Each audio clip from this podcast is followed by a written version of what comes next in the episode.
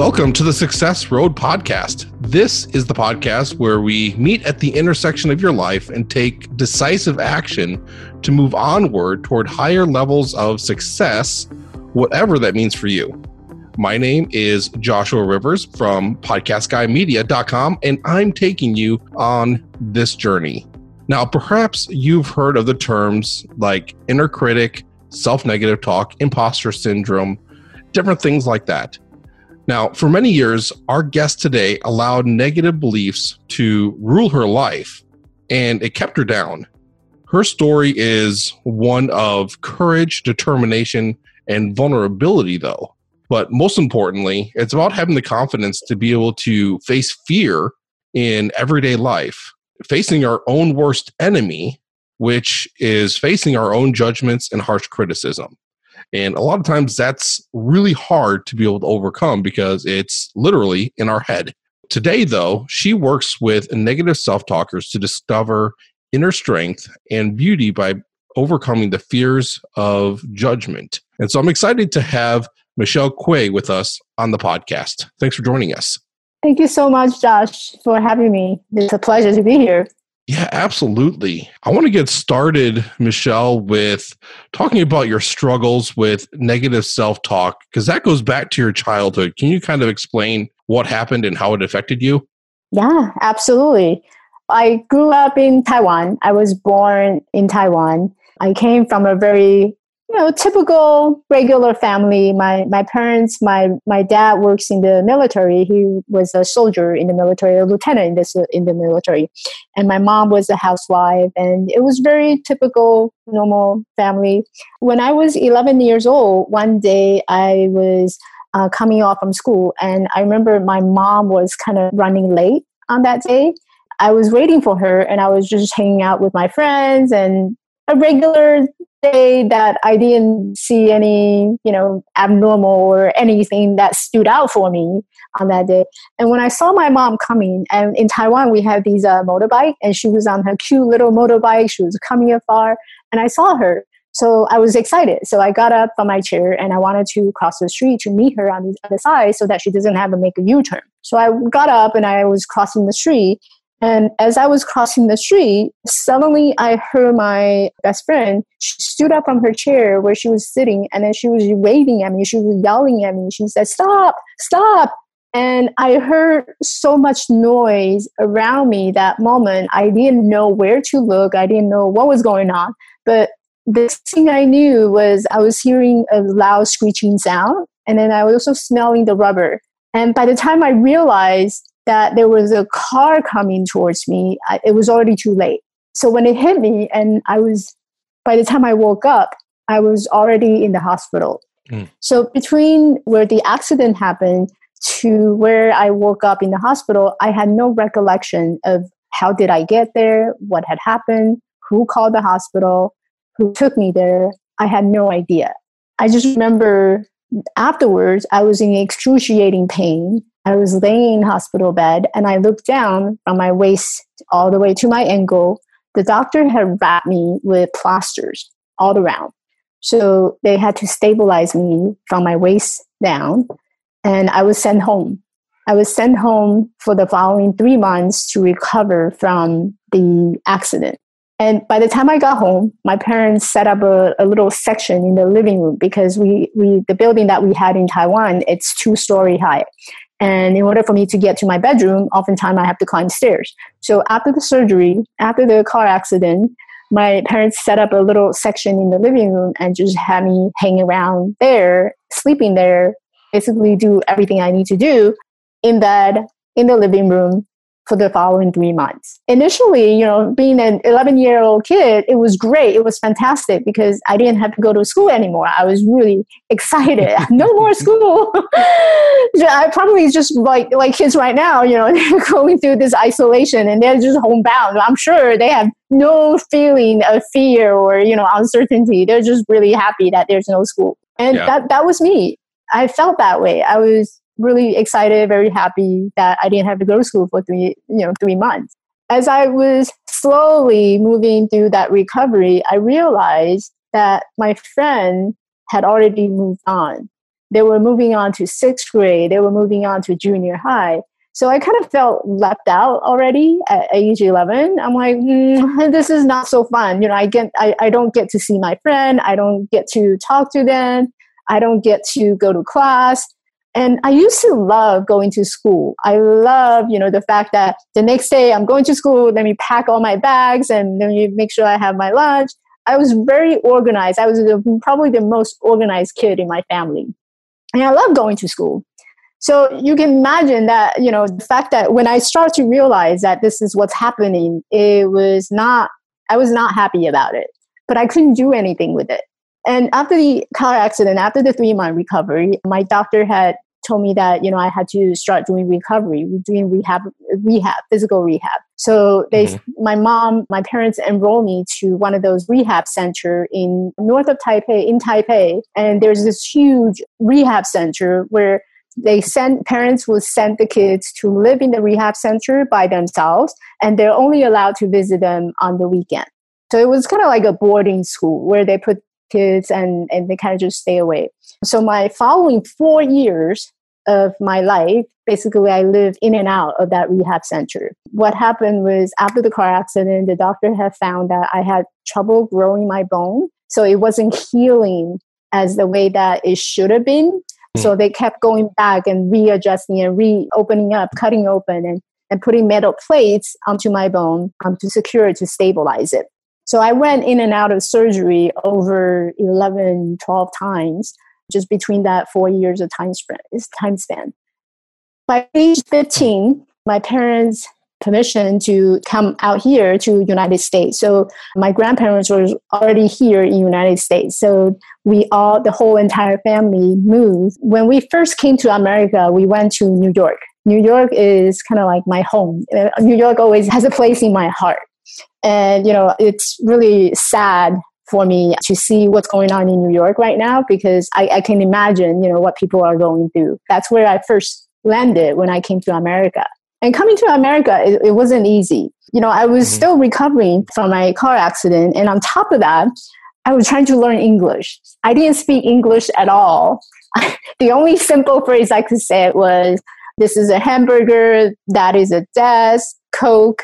Like simple words, simple everyday language, not complicated. I couldn't do it. It was really quite challenging to deal with this physical rehabilitation, as well as learning something new, adapting to a new environment and making new friends and knowing, you know, where to go when I need something done. And my parents, they don't speak English at all. So a lot of time they're depending on us, you know, children, to help them to translate. So it was a lot of external thing that I was going through up until when I went to college. By the time I got to college, I noticed that the way I was walking, the way that I was moving around, it was not the best posture. And all my body weight had causes my leg to disfigure. The way that I was walking was creating a permanent damage on my leg. So by the time I got to college, I realized that I could no longer walk long distance without having some kind of assistance. And initially, my assistant would be my mom. So everywhere I go, my mom would hold my hand. And so basically, she was my crutch. So everywhere I go, she goes. We had a lot of good memory too, you know, in that time span, because she was my companion. And I remember taking her to different countries and different places, because I rely on her for helping me to walk. So together, we walked a long distance. But after college, I had to start moving to the dorm. I had to leave home, and I couldn't take my mom anymore. And I started to look for a job. I started to, you know, looking for a position to be able to sustain myself. And I couldn't take my mom anymore. So what happened was I ended up using these 2 arm crutches where I have some kind of mobility, but not quite. So my hands would be busy. So I have 2 arm crutches, and I've been using them ever since then.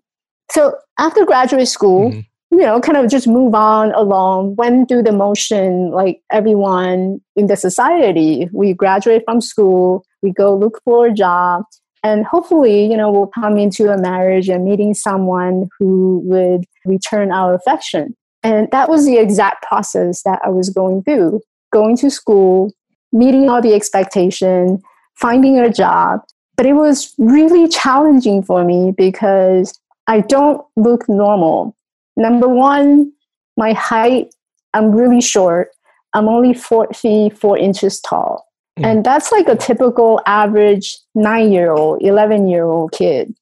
And when I walk into the workplace, people don't take me as seriously. And that was the impression I get from many people and many places that I've been to. And I turn all that external expectation and judgment, I kept it all inside of me. So if it's a rejection from the position I applied to, I turn it around and I feel it was my fault. It was because this is how I look. Of course, they don't trust me. Of course, they're not going to hire me as, a manager.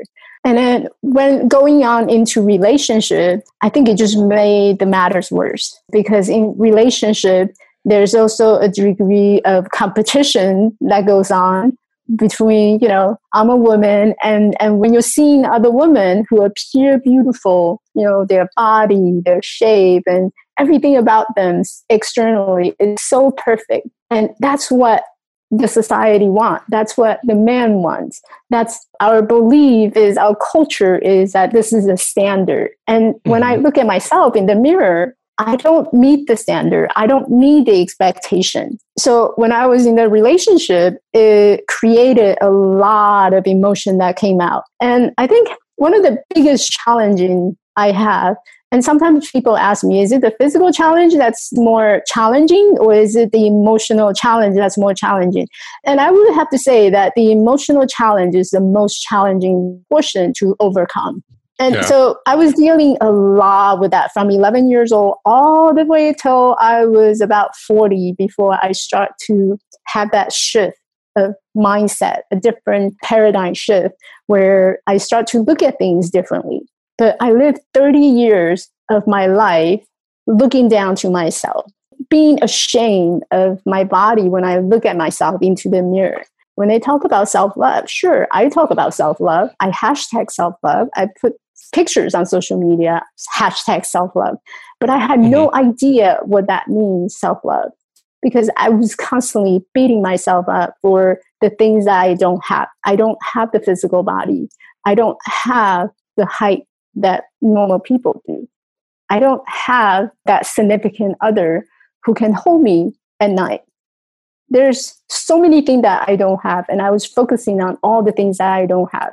So I was going through quite a lot of self-talk in that 30 years of time. Yeah. I personally can't relate to a lot of that. I'm tall, and so that's one thing. And I don't have the physical restrictions necessarily, or growing up I didn't. I've gained a lot of weight, and that's caused some restrictions here lately, but growing up, I never had any of that. And I definitely didn't have any of the culture shock and language barriers and all of that. So that must have been really, really difficult. But I know that things are definitely different now for you. So having gone through all of that, can you tell us how you overcame the inner critics? Yeah. As I mentioned earlier, the emotional challenge is probably the most difficult to challenge. When you are standing in front of two challenges, a physical challenge versus emotional challenge, you have to kind of weigh your win-win, right? Which one do you have a better win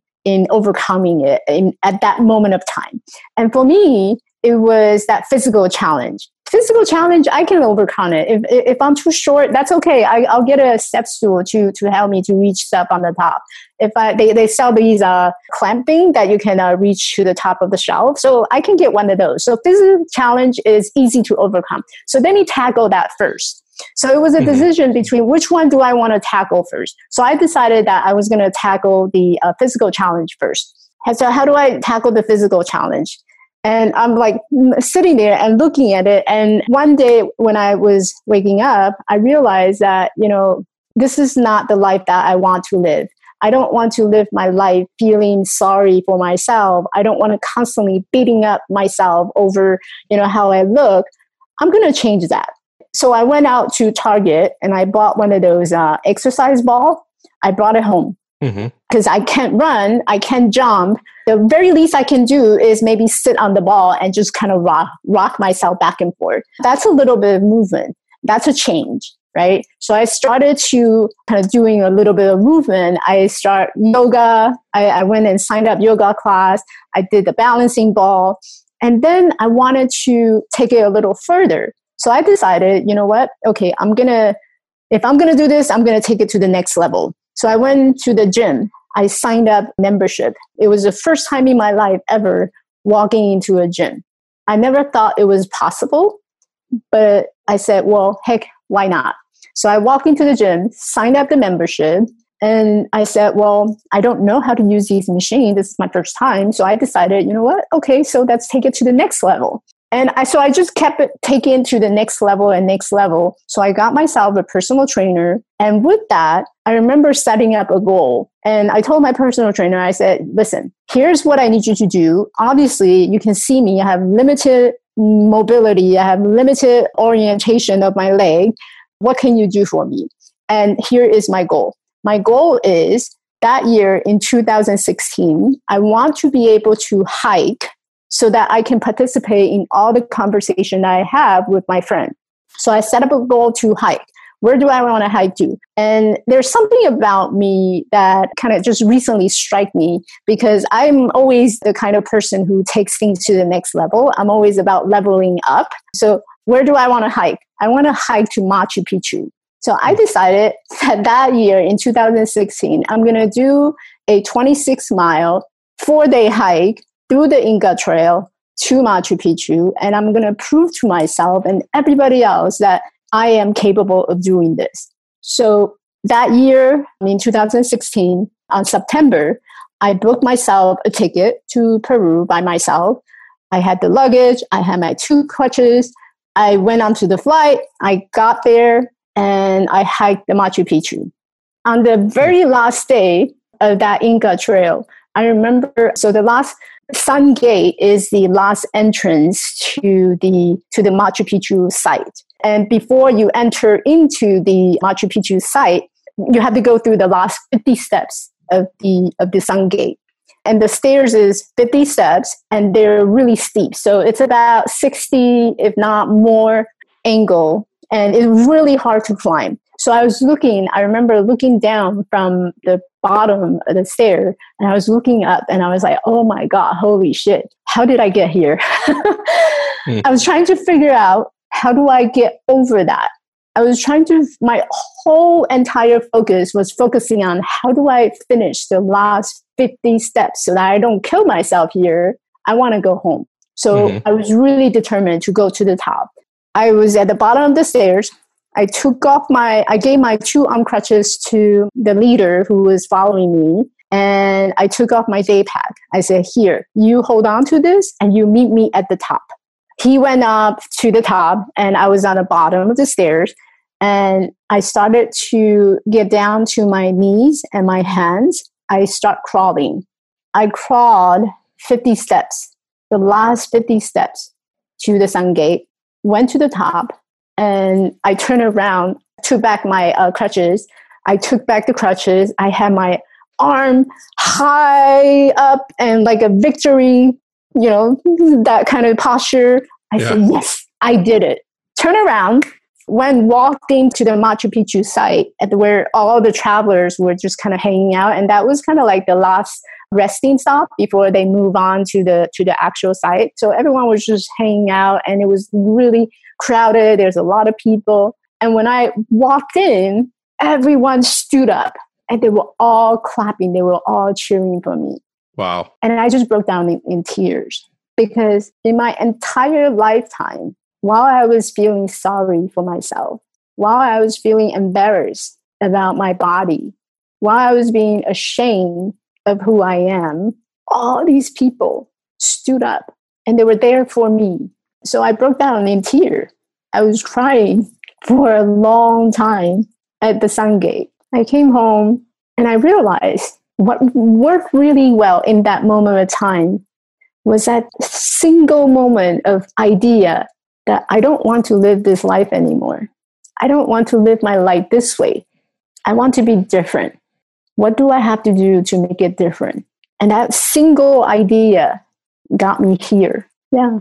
Wow. So that's really, really powerful. That just shows that when you're determined, you can overcome. And so with that, you had to overcome both the internal and the physical aspects that you were describing. And that's just amazing. That's definitely one of those stories that I love hearing. And it's like, okay, now this is like a great documentary of this inspiration. And it's just amazing, though, to be able to hear about that. And so going forward, though, what would you say would be your lifelong goal? Well, my lifelong goal is always using this determination, so I have this rule. So I call it the 3D rules.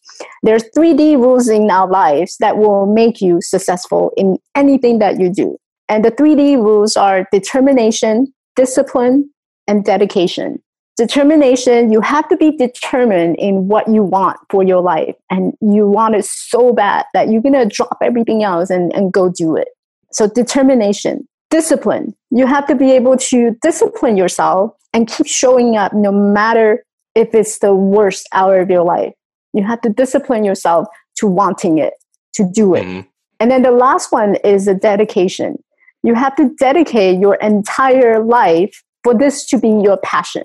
And if you were to apply all 3D rule in any situation, whether it's losing weight, whether it's living healthy, whether it's, being successful in job, if you were to apply all 3D rules in doing what you do, there's no way that you cannot be successful. So my ultimate goal is, so I opened a seminar and coaching company because I want to bring all the resources and have all the revenue that's generated from my business to fund a nonprofit school out in the Middle East. One of the things that I believe is that children deserve education regardless where they are, who they are, and what race or gender they are.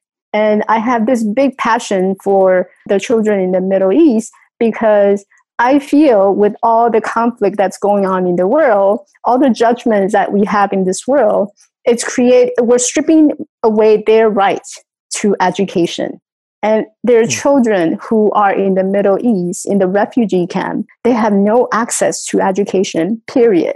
And education is what changes the world. If you don't know something, how can you even support and have the knowledge of knowing how to support yourself? And we're talking about, thousands of people in refugee camp, and we keep saying that they're the problem, they're the issue. But have we ever created any solution for them? And what is that solution? So we keep circling around, wanting to address these refugee issues, but we're not giving them the skill. We're not teaching them how to live their life, how to create, how to rebuild. It makes sense why they continue to be refugee. So if we don't want to have the refugee issue, then do something. Teach them skill. There's an analogy about fishermen and the fish. You can give the fish to a fisherman, or you can teach the fisherman how to fish, right? So I really, truly believe that a lot of the conflict that's going on in the world, we can do it and we can resolve it by sharing resources, by teaching each other, by having that knowledge of how to create a solution-focused world rather than a problem-focused society. So that's my ultimate goal. I know it's a long answer. No, it's good.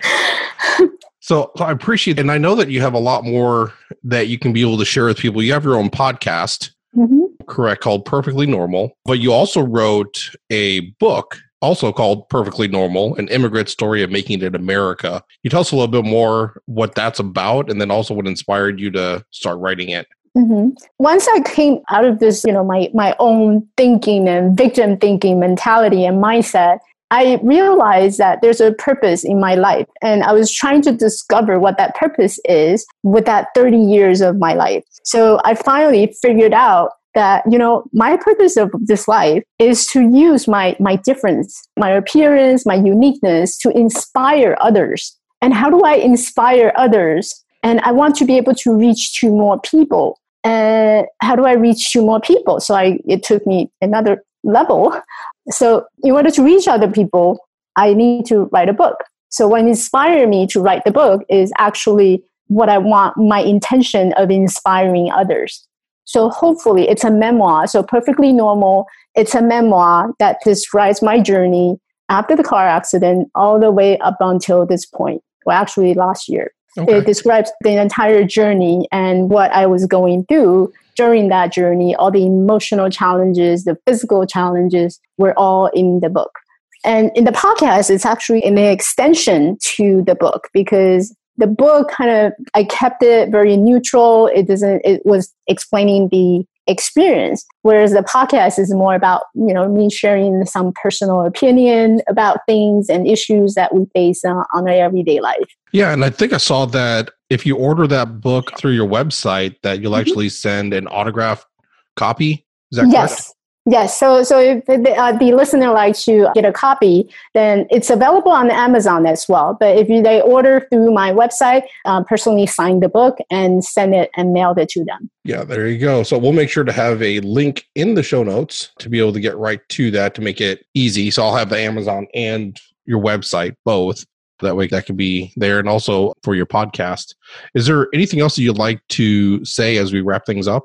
I think looking around what we're going through right now, and perhaps some of the listeners are experiencing some of those fear and self-doubt, especially with the employment rate, you know, I don't know what you're going through right now, but I want you to know that you're not in this alone. And I think it's a very important concept and idea and belief that we have to ingrain into our head, that we are not in this alone. There's help. You can reach out to friends. You know, there's a lot of people around you who care about you and who want to hear from you. So make sure that you know and you give yourself time and you are not in this alone. Well, great. Now, if anybody wants to get a hold of you, like I said, we'll have a link to your website and all that in the show notes, but can you go ahead and let us know what that is and if there's any other way that you would like people to contact you? Sure. My website is at elevatelifecoaching.org. And if they like, they can follow me on Instagram at elevatelifecoach. All right. Well, thank you, Michelle, for taking time to be with us today and sharing your story. And I really hope that people take this and they're able to overcome whatever it is that is stopping them in their life, be able to overcome their self-doubts, their different negative talks and different things like that, and be able to make strides forward as a result of this. Now, if you want to get the show notes for today's episode, you can either swipe over in your podcast app or you can go to successroadpodcast.com/404 to be able to get the show notes there. And as we leave today, I want to ask you to please share this with anyone that you think needs this encouragement and information. And I'll look forward to talking with you again next episode. Thank you and God bless.